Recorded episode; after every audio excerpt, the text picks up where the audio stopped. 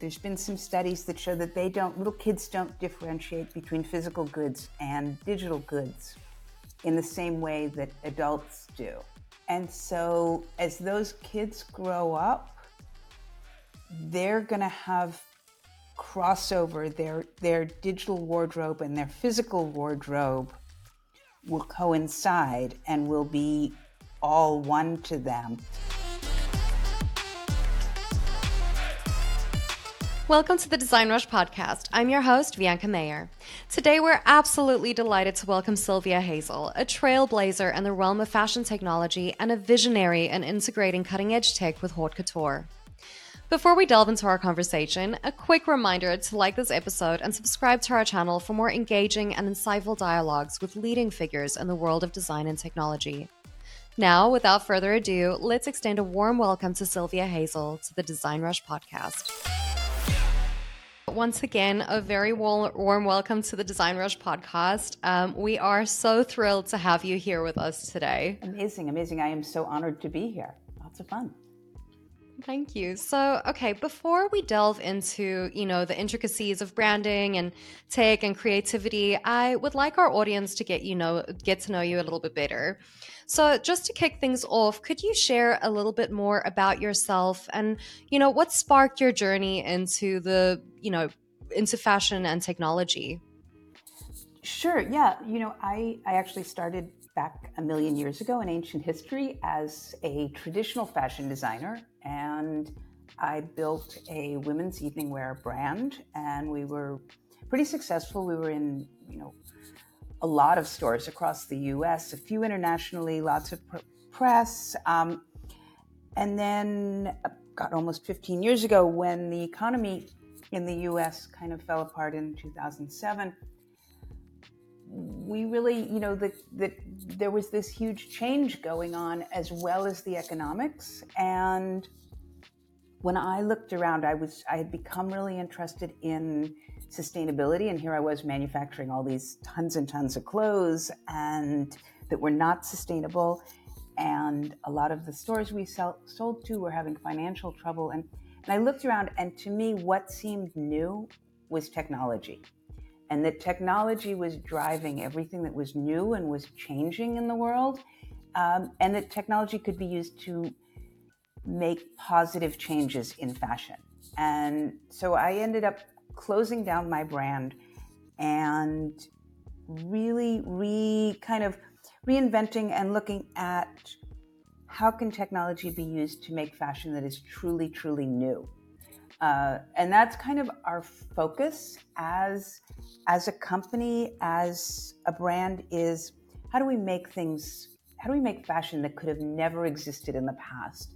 And how do we use technology to improve what's there in fashion?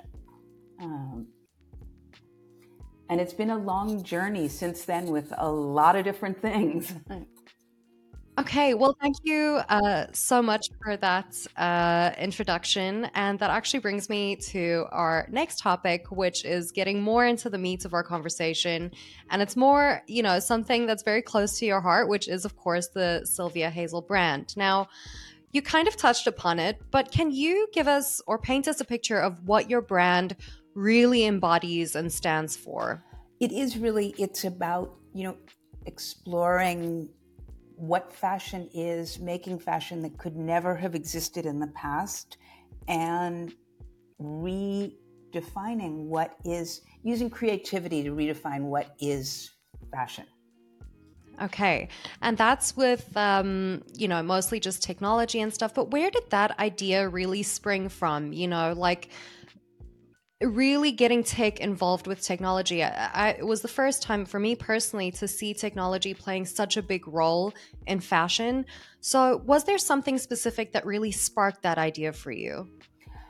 You know, I think it is the the newness and that fashion always talks about what's new and what's trendy and and all, but in the end it's a really conservative industry and it's a really giant global industry and we kind of keep making the same clothes over and over again.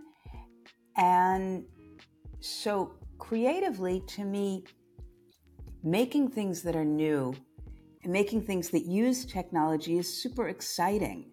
Um, it's you know it humanity stays the same. Our bodies are the same but our lives are completely different because of technology. And so i feel like that's bringing that to what we wear is super exciting and challenging and that's my focus creatively. Amazing. Now, Sylvia, if you had to describe the Sylvia Heisel brand in three words, you know, that really encapsulates the brand, um, what would those three words be and why those three words? Mm, I think innovation, because it's about that's what we love to do is innovate. We love to to innovate and make things that are new.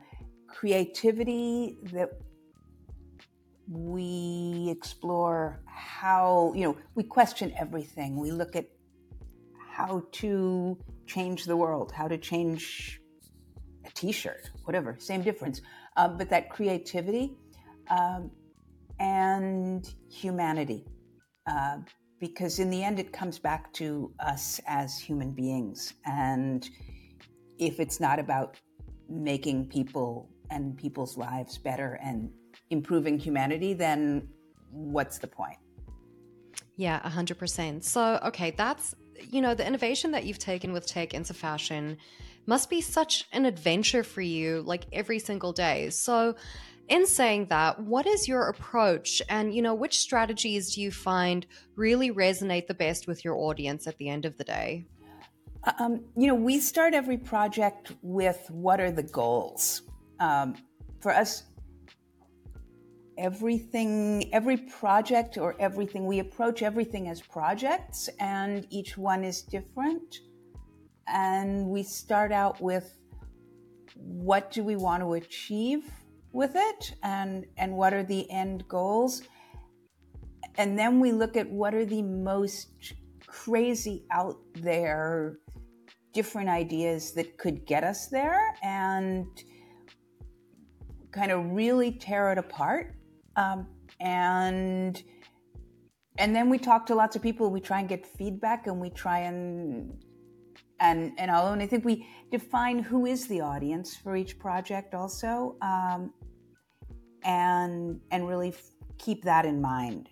Um, it's a balance between how crazy you can be and how much you can make sure that you still stay on target with what your audience and what your goal is.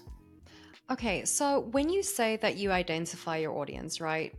First of all, how do you go about identifying your audience in the first place? And then what do you mean by talking to your audience? Do you use social media platforms or something like that to really reach out to them? Um, or what is your method there? You know, I think it depends on the project again, but who is who who are you aiming at and who's the end who is the end user on anything and try and kind of really dive into them. Um, you know coming from fashion design when you design a piece of clothing you start out with this image in your head of who you're designing for. And is it you know is it a you know, a, a, millennial woman who worships Kim Kardashian and spends four hours getting ready in the morning and um, never ever wears sportswear? Or is it a 40 year old woman who works in a corporate office and only eats you know eats gluten free and you know this whole thing that and drives a tesla whatever you you create this whole customer profile and then you go okay well what what would she love or what would he love? And and then so there's that customer thing and that who is the audience that way where it's this creative brainstorming. And then there is who's the bigger audience and just the demographics. Um, I, i'm a big believer in demographics and numbers and knowing your customer that way. Hmm. do you want to partner up? We can do that together. Right. We can, right. I think we just came up with a million dollar idea here, Sylvia. Anyway. Completely. Yeah. So So, okay, you must have like a million ideas that flow through your head, especially because, you know, you're so creative and everything. So, and also your creations are very unique from what I've also seen, and they're incredible, I have to say.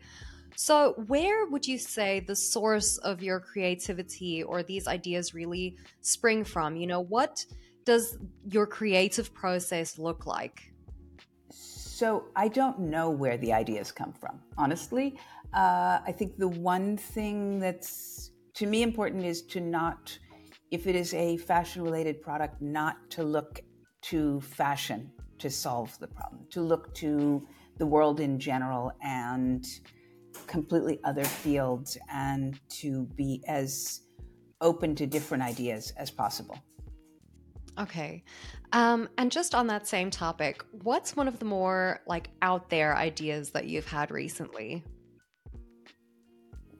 I have to think about that. Um, to me, none of them are out there. To me, they all make perfect, perfect sense.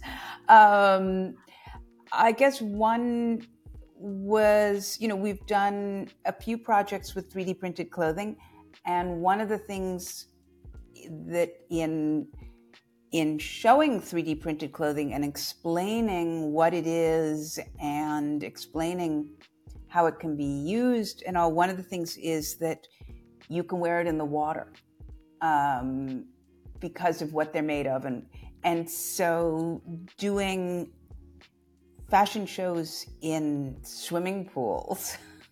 Um, we actually just did a we did a smaller project at Art Basel in Miami with putting some 3D printed dresses that we had done into onto a team called AquaLillies of aquatic dancers. Um, and that was super cool for for that was for 3D MetaDress, which is a personal project of mine. Um, around women in Web three, uh, but I think that that was kind of was a little out there, uh, I guess. I saw that actually, and I thought that that was one of the coolest things I've ever seen. okay. Yeah, I did. And I have to say, I love the idea that you can swim in your clothing and it's not going to like wrinkle or get like super soaking wet or anything like that. I love that idea. I think it's fantastic. So, Okay. So obviously your team must be some of the best of the best, right? And of course, as you know better than anybody, uh, the right team can like, or a team can make or break a brand. Now, how do you find and nurture talent that really aligns with your brand ethos? Ooh, you know, another million dollar business idea. Um, it's really hard. It's really, really challenging. Uh, finding the right team uh, is an endless challenge. I think for me, you know, we're we're a tiny little company, and so for each project, the team goes up and down, and it's about bringing together a a group and a community and a team that that really works well together. Um, I think I am not someone that is a good manager and I don't enjoy managing people. So I look to people who are equals and I look to build a team where everybody contributes equally and everyone has really, really different skills that they bring to the project always um, so that we're all we're all working together and we all have our strengths and our weaknesses um, and then trying to make sure that everybody gets heard uh, is is crucial yeah, absolutely. It's kind of, I think it was Steve Jobs that said that um, you don't hire people to tell them what to do, you hire people to tell you what to do, right? And I think there's real value in that and finding team members that are as yeah, as smart or even smarter than what you are with regards to things. Um, and I find that business are really or businesses are really, really going more and more into this direction where, you know, people need to be absolute experts in their field, you know. And I think that really helps to drive things. I've, I've also found that a lot of people actually don't really like to manage, and there's more of an equal playing field. But in saying that, of course, your team members must be extremely creative. So, and and must have their own ideas as well, right? So, how do you find the balance um, to have like a harmonious, like collaborative experience at work when it comes to all of these different ideas and opinions on how to do things? Ooh, um, you know, I think that is easier on with smaller companies and the and smaller projects, and the larger the team and the project and what you're doing becomes the more structure there needs to be to make sure of that. Um, you know, on on a on something that's smaller, you can kind of go, okay, we're going to meet on a regular basis. We're going to all make sure that everybody listens and cares. Um, you can use all kinds of digital tools, of course, for doing that, but it but it's not, you know, um, the challenge is really when something becomes, when you're working on something that is much bigger, it becomes much, much harder. Uh, I'm not sure I have an answer for that. I think it's still super challenging. Um, I guess awareness of the problem is key and to to always be aware that and be listening for is everyone getting heard? To have empathy for everyone's and every stakeholder's opinion and contributions um, i think is really key to it. Um, again there's no magic you know there's just we're all humans. We all have to work together um, and if someone's not willing to do that, then it, it doesn't work as a collaboration. That's when things fall apart. Mm-hmm. Have you had an instance like that before where someone wasn't really willing to collaborate as much and then fell apart? Um, sure, or got, you know, or or had to leave. I think that's just a reality of that is a reality of business and of achieving anything is that if everybody's not working as a team, whoever is in the lead has to make that decision that that the person that isn't contributing shouldn't be there if they're going to bring down the entire team um, and the entire project. Um, you know, bad things happen in the world. Hopefully, you minimize them. And the goal is not to have that happen and not to, you know. Yeah. Um, you know, I think it's quite interesting as well to just explore briefly if you're if you're okay with that. But how do you navigate that in a way that, you know, results in the least amount of damage? Painfully is the first word that comes to my mind. I am not a person that likes confrontation, so um, it is always a painful process, and I am not sure that I'm the best. I don't think that's one of my strong points. Um, so I'm not sure I'm really the best person to answer that. I would welcome other people's opinions on better ways to handle it. I think for me, it's each time it's very difficult. Um, but again, you just keep the the end goal in sight, um, and you decide on a case by case basis how how much damage and what's the best way to handle it. So, how do you encourage like the constant flow of creativity in your team? Is there any like special things you do during the week, maybe um, to really get those creative juices flowing or anything like that? you know, I think everyone everyone is creative in their own way, and um, I'm I'm not a huge fan of every kind of you know sort of team building exercises for creativity and things. Um, I kind of prefer to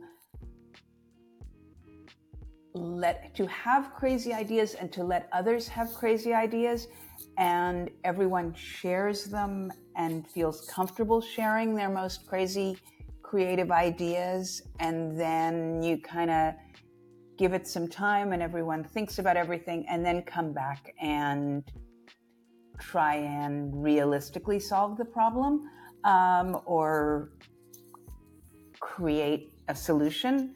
Um, i think is more you know creativity is such a funny thing of um, you know my creativity is mostly around visual things but then on almost every project i'm working with people where their creativity is in writing code or in audio or music or or things which are so different. And and so i think it's about having everyone have the opportunity to kind of think about it, think about what's the problem, think about what's the goal on the project, and then come up with throwing out crazy ideas and seeing how they'll all work together to to solve the issue and to create something to build something amazing um, I think it's just it's respecting and respecting the you know the different creativity. Mm-hmm. Now, you mentioned now that there's, you know, writing code and making music and all that kind of stuff. So, just one last question that I have for you on your brand. If you had to just give like a brief overview of like how all of those different creative processes overlap with one another, um, how would you describe that? because it's a few different facets that you're you're somehow bringing together, you know, which is incredible. I guess I do approach everything as a fashion designer as my original core kind of thing. And I guess it's a little like putting together a runway show where you're really relying on all these different people who have different these different creative skills. And you start with a description of what's in your head and you and everyone sort of listens and then gives their own interpretation and then you change what's what the idea you started with because they've given you new ideas on it and seeing what they got out of what you described changes your idea um, and and builds on it. And I think being open to that, um, I think some of the some of our biggest successes have been things where they end up where the end product is completely different from the idea that I pitched and started out with in the beginning. Um, but it developed into something that you just you kind of know a lot of times where when something really works and resonates and even if it wasn't in the original brief you go okay let's go with this and that's exciting and and if you try and stay to exactly what the original idea was sometimes you have big failures because it just it was a good idea on paper but maybe it wasn't the best once it's executed. Yeah, you know, I think this, I've had this conversation loosely with a few other people as well. And there's sort of this idea that, you know, it's striving for perfection or sticking too much to what your like initial goal is. Like, I think you can take, for instance, like a, like a startup company, for instance. Sometimes they start out with one idea, but then it snowballs into something completely different still maybe on the same wavelength, but something completely different to what they wanted. And it actually ends up being a much bigger success than what it initially would have been. So, I mean, if you think about it that way, um, would you say that, you know, there's a lot of like, like how, let me rephrase that actually.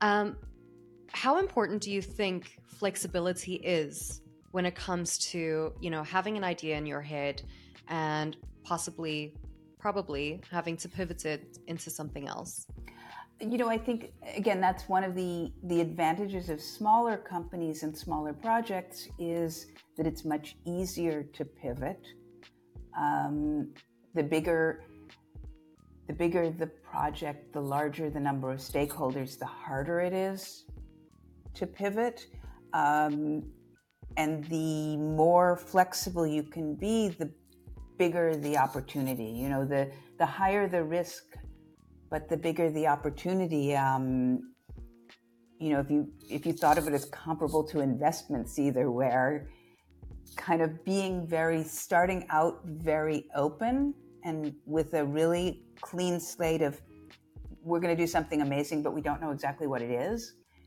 you have the greatest chances coming up with something that's really amazing and creative and different and impactful, but you have the highest risk.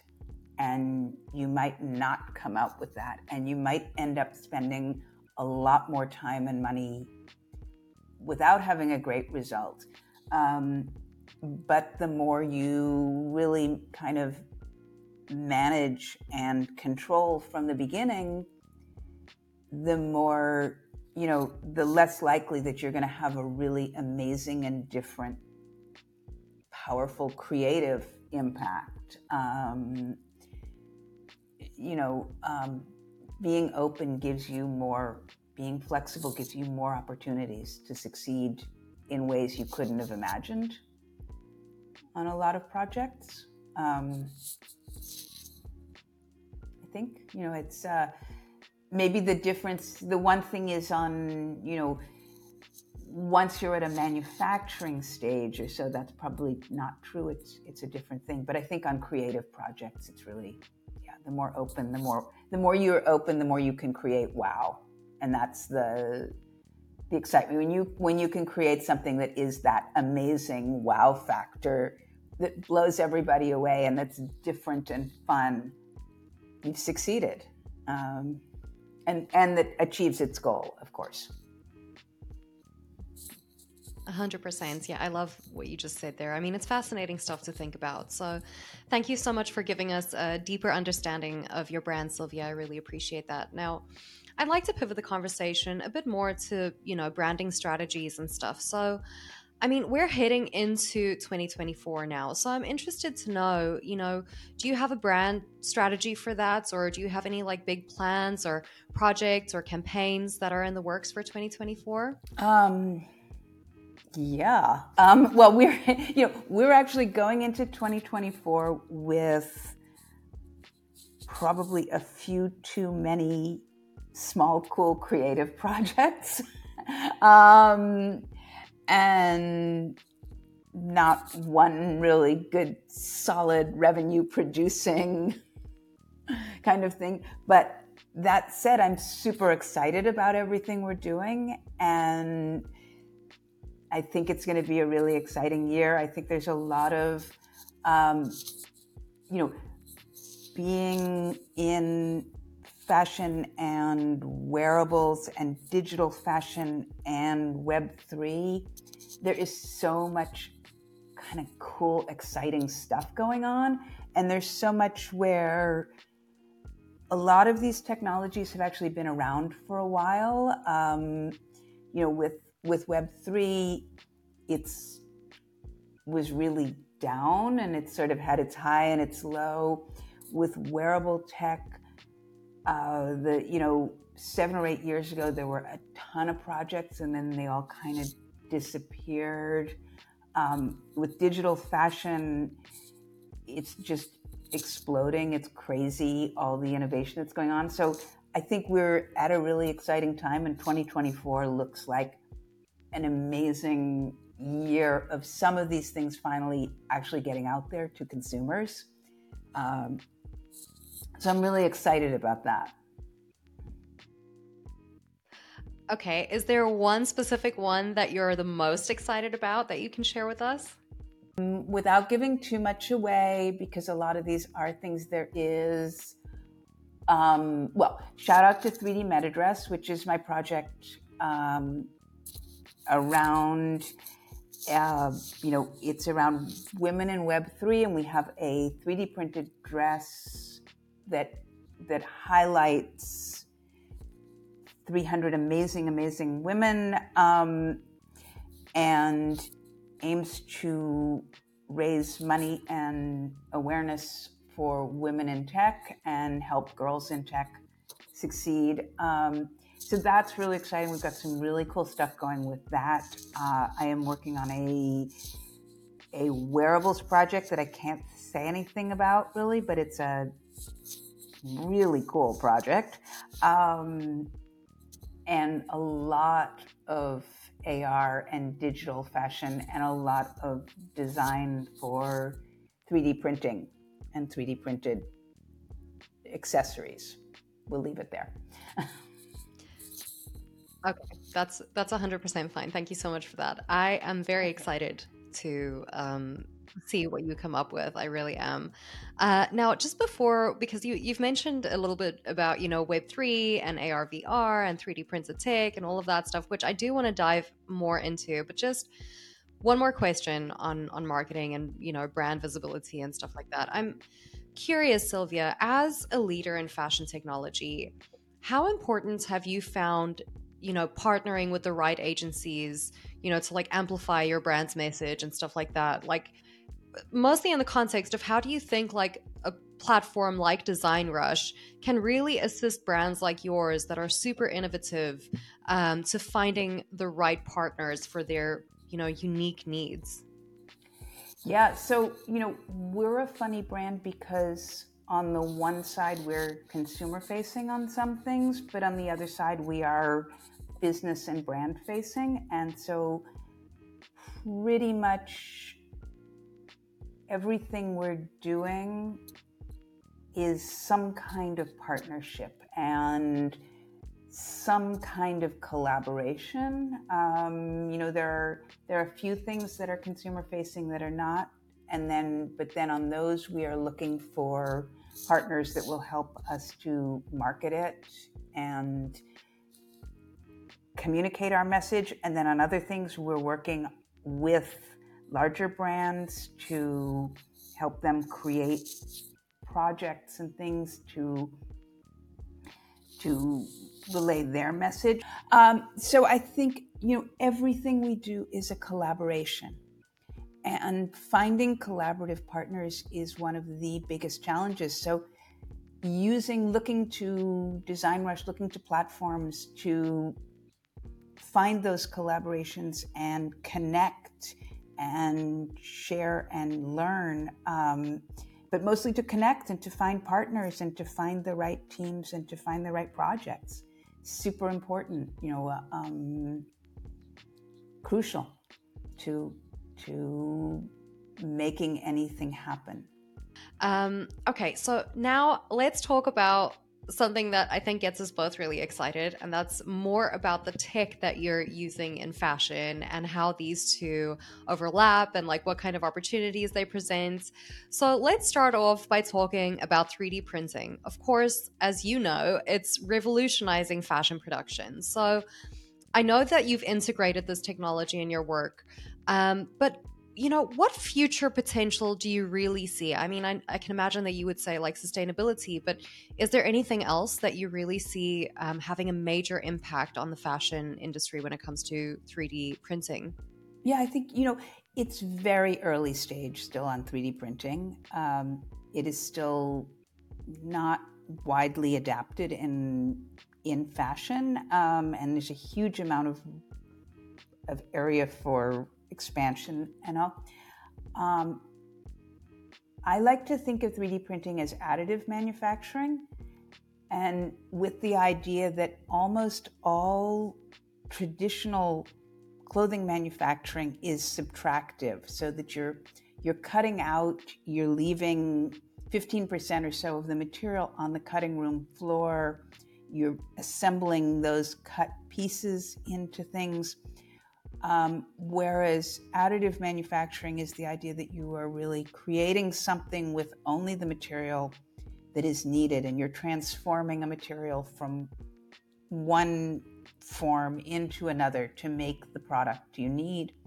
And that you can do that on demand. You can do that so that rather than the traditional fashion manufacturing, where the more quantity of an item you produce at once, the less expensive it gets.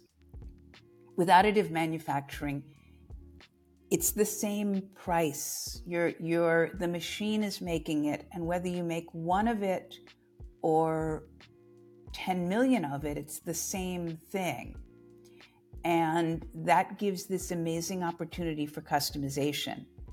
And I think that's super exciting and will change fashion as we develop it and will change you know this idea of being able to customize on on things that we put on our bodies is so huge that in terms of how it looks in terms of how it feels in terms of how it functions um, you know, I think we'll see clothing that's very different at some point when this really becomes a global manufacturing method. Yeah, I, I'm really excited for that, to be honest with you. So I'm curious, actually, I didn't do too much research on this because I, I wanted to ask you this um, and have it straight from your mouth, of course. But uh, uh, when you say that, or when we're 3D printing clothing, right? What sort of material is used exactly for that? So, again, it's transforming a material is the technology. So, you're taking a material that is in one format and you're turning it into another format without um, you know, in a in a one step process rather than a, you know, many many, you know, rather than taking cotton where you are, you know, you're picking the cotton in a field, you're spinning it into thread, you're weaving it into fabric, and then you're cutting it up and sewing it. Um, additive manufacturing is about transforming it. And the technology in that right now, again, this is where we're at a kind of really exciting stage in the evolution of the technology because right now it's still pretty limited what you can actually print with but it's changing super quickly. And that that technology to transform materials and what materials can be transformed is evolving really, really fast. Um, so you can, you know, you can work with a lot of recycled materials at this point and recycle a lot of materials. It's still pretty limited on natural fibers, but that is coming. Um, and there's some things that you won't want to replace ever. You know, there's not any. I think it's important to stress that 3D printing isn't going to replace traditional fabrics and traditional manufacturing. It's going to be a separate thing that that enables new materials, new clothes, new objects, new stuff that couldn't have existed before. Amazing. I absolutely love that. Um, so, Sylvia, how far do you think we are from having a 3D printed or 3D printers that print our clothes for us in our own homes? I don't think we'll ever have that. Honestly, I think we're moving in the opposite direction because I think that, you know, we have a society where we barely even cook our own food at this point. You know, we're all we're all lost if it can't be delivered.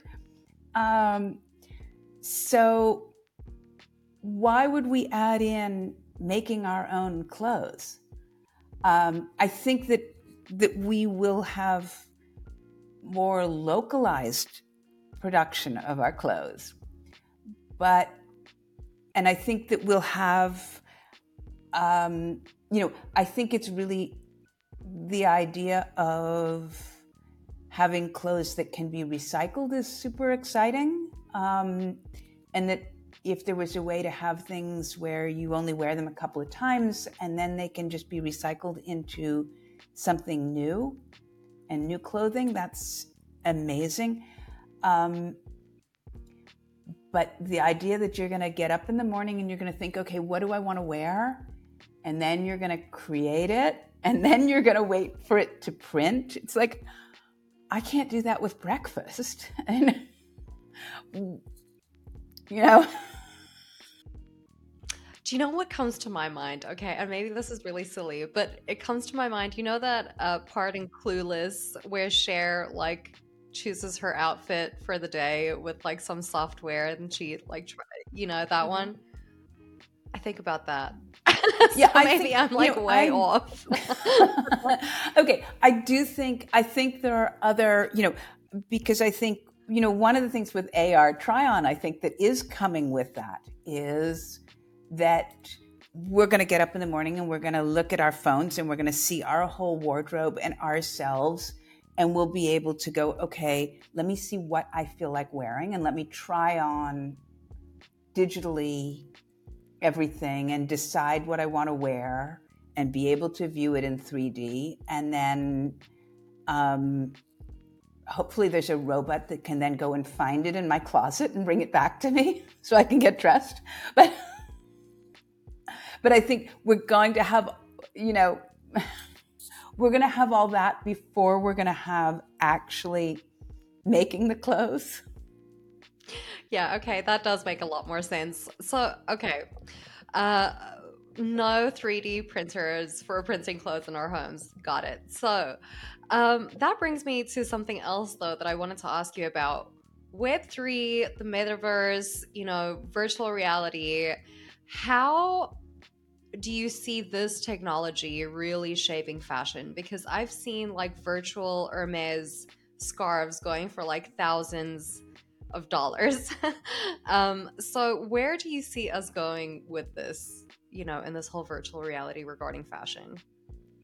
I think, you know, I think that's going to explode. I think it sort of already is starting to. When you look at, at kids, now, and I mean like little kids, they don't differentiate. There's been some studies that show that they don't, little kids don't differentiate between physical goods and digital goods in the same way that adults do.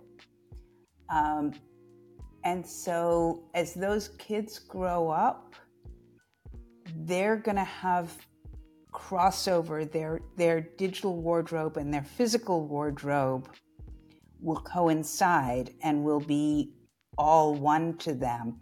And at the same time, there will be solutions for putting some of their digital artwork onto their clothing so that they so they're connecting it on that way um, and and i think it is all going to kind of come together that way um, it's just at a very early stage and most people that are of an age where they are buying fashion aren't 100% comfortable with the value of digital products yet. Um, and i think that'll be you know as as the world gets more digital native digital comfortable on owner, ownership of things. We're going to see Web3 and digital fashion explode, and, and also that Web3 gives real ownership. Um, and, and I think that's going to kind of change. Um, in that, I think, you know, we're still at an early stage on blockchains being used on everything. And and as more and more and more and more products and things are connected and verified on blockchains, we'll start to look, consumers will start to go, hey, I, you know, I want to know that the things I'm buying are verified. I want to know that they're on a blockchain. Uh, I trust that. Um, and that will, that trust makes digital goods more valid. Mm-hmm. Okay, so out of all of these, you know, emerging trends, which one would you say, or which ones would you say excite you the most that could, you know, really explode in, say, the next five years? To me, there's just so much going on in digital fashion that that's super exciting and super creative. And we see where that goes. As a creator, that's what I'm most excited about. As a brand and as a business person, I think all the stuff that's going on in AI is going to change a lot of things, but I'm not really sure how. Um, I'm kind of watching that and trying to understand it and wrap my brain around it to figure out how it'll change things. Um, I just I don't have an answer on that, but I think that's going to be a big game changer um, on it in general of how how fashion will change. Um, but for me, I think it's more the this this phygitality and this convergence of the physical and the digital. Mm-hmm. Okay, well, I am very excited to see how this all plays out. To be honest with you, and and you mentioned earlier that a lot of older people, you know, I, I know kids you say aren't really into or they can't differentiate between reality or reality products and like digital products. I I'll be surprised if I buy a, a, a multi thousand dollar Hermes scarf in, in digital. So I, I, I, can understand why people are, are struggling to maybe wrap their heads around that, right? But I guess that will change uh, the more we start to understand blockchain and Web3 and all of that stuff. Um, now, Sylvia, just as we start to wrap up, right, thank you so much again for your time today. Um, I just have two more questions for you. Uh, and I'm curious about who, you know, the roots or where the roots of your inspiration really stems from. I mean, are there any colleagues or industry experts that you really look up to and or respect the most? So, you know, I think I tend to look outside of fashion. I look to the art world a lot, and then I look to the general world. And then on a smaller level, I think I look to my friends um, and the people around me. But I think the main, you know, um, for me, it's important to not stay within my industry and my comfort zone of media and things that I'm familiar with and to always keep reaching out beyond that and getting inspiration from the world and from things that are different than me. Um, and then probably I spend way more time on social media and, you know, random websites and stuff down a rabbit hole than I should. Um, and sometimes it's really inspiring. You know, once in a while you get lucky. Um, I don't think there's any one thing though. I love that. I especially love that you, you know, kind of draw your inspiration from outside of your industry. I think a lot or very few people I think do that, you know, or maybe they do. I'm not so sure, but I know a lot of people are often very focused on their own industries and maybe that hinders your creativity. So I think it's amazing that you look at people and nature and your friends. I I love that. I think it's beautiful. Um, okay, lastly, Sylvia, before I let you go, um, if you could go back in time and really give yourself, your younger self, just maybe at the start of your career, a piece of advice, what would that be? You know, I think um, I started out being more confident about what I knew than I am now. I think um, I look back and I think, wow, I had such, you know, I, I was so sure that I had answers when I started and when I was younger. And um, I think, you know, it's that mix of I think that confidence is important, but I think I would tell myself to question everything and not assume that any answer is correct and not assume that A will lead to B, will lead to C, will lead to D. I think um, life is more lateral than that, it's more changeable, and to be really open to that and to be open to whatever can happen and will happen and to um, just yeah be open and and enjoy that process of uncertainty rather than controlling it or rather than trying to control it i guess. I absolutely love that. I really do. Um, yeah. Sylvia, again, I want to thank you so much for taking the time to sit down with me today and, you know, for all of your insights and, and telling us a little bit more about what it is that you do. Um, I mean, your industry is extremely exciting, and I think most of us that is involved in tech for sure cannot wait to see what innovators like yourself really come up with in the next few years, you know, and even next year, because, uh, you know, the way that you were kind of secretive about those projects that you're working on for 2024 has got me really excited. Um, so I'm, I'll definitely be keeping an eye out for those. Uh, yeah, Sylvia, thank you so much. Really, I appreciate it. Amazing. Thank, thank you. Um, very honored. Thank you. And um, yeah, the future looks brighter. Thank you for joining us on this episode of the DesignRush podcast with the ever creative Sylvia Heisel. If you're looking for exceptional design and tech solutions for your business, be sure to explore your options at designrush.com/marketplace. Here you'll discover a wide array of agencies equipped to bring your creative projects to life. Don't forget to like this episode and subscribe to our channel for more engaging and thought provoking discussions with industry leaders. Again, I'm your host, Vianca Mayer. Stay curious and join us for the next episode.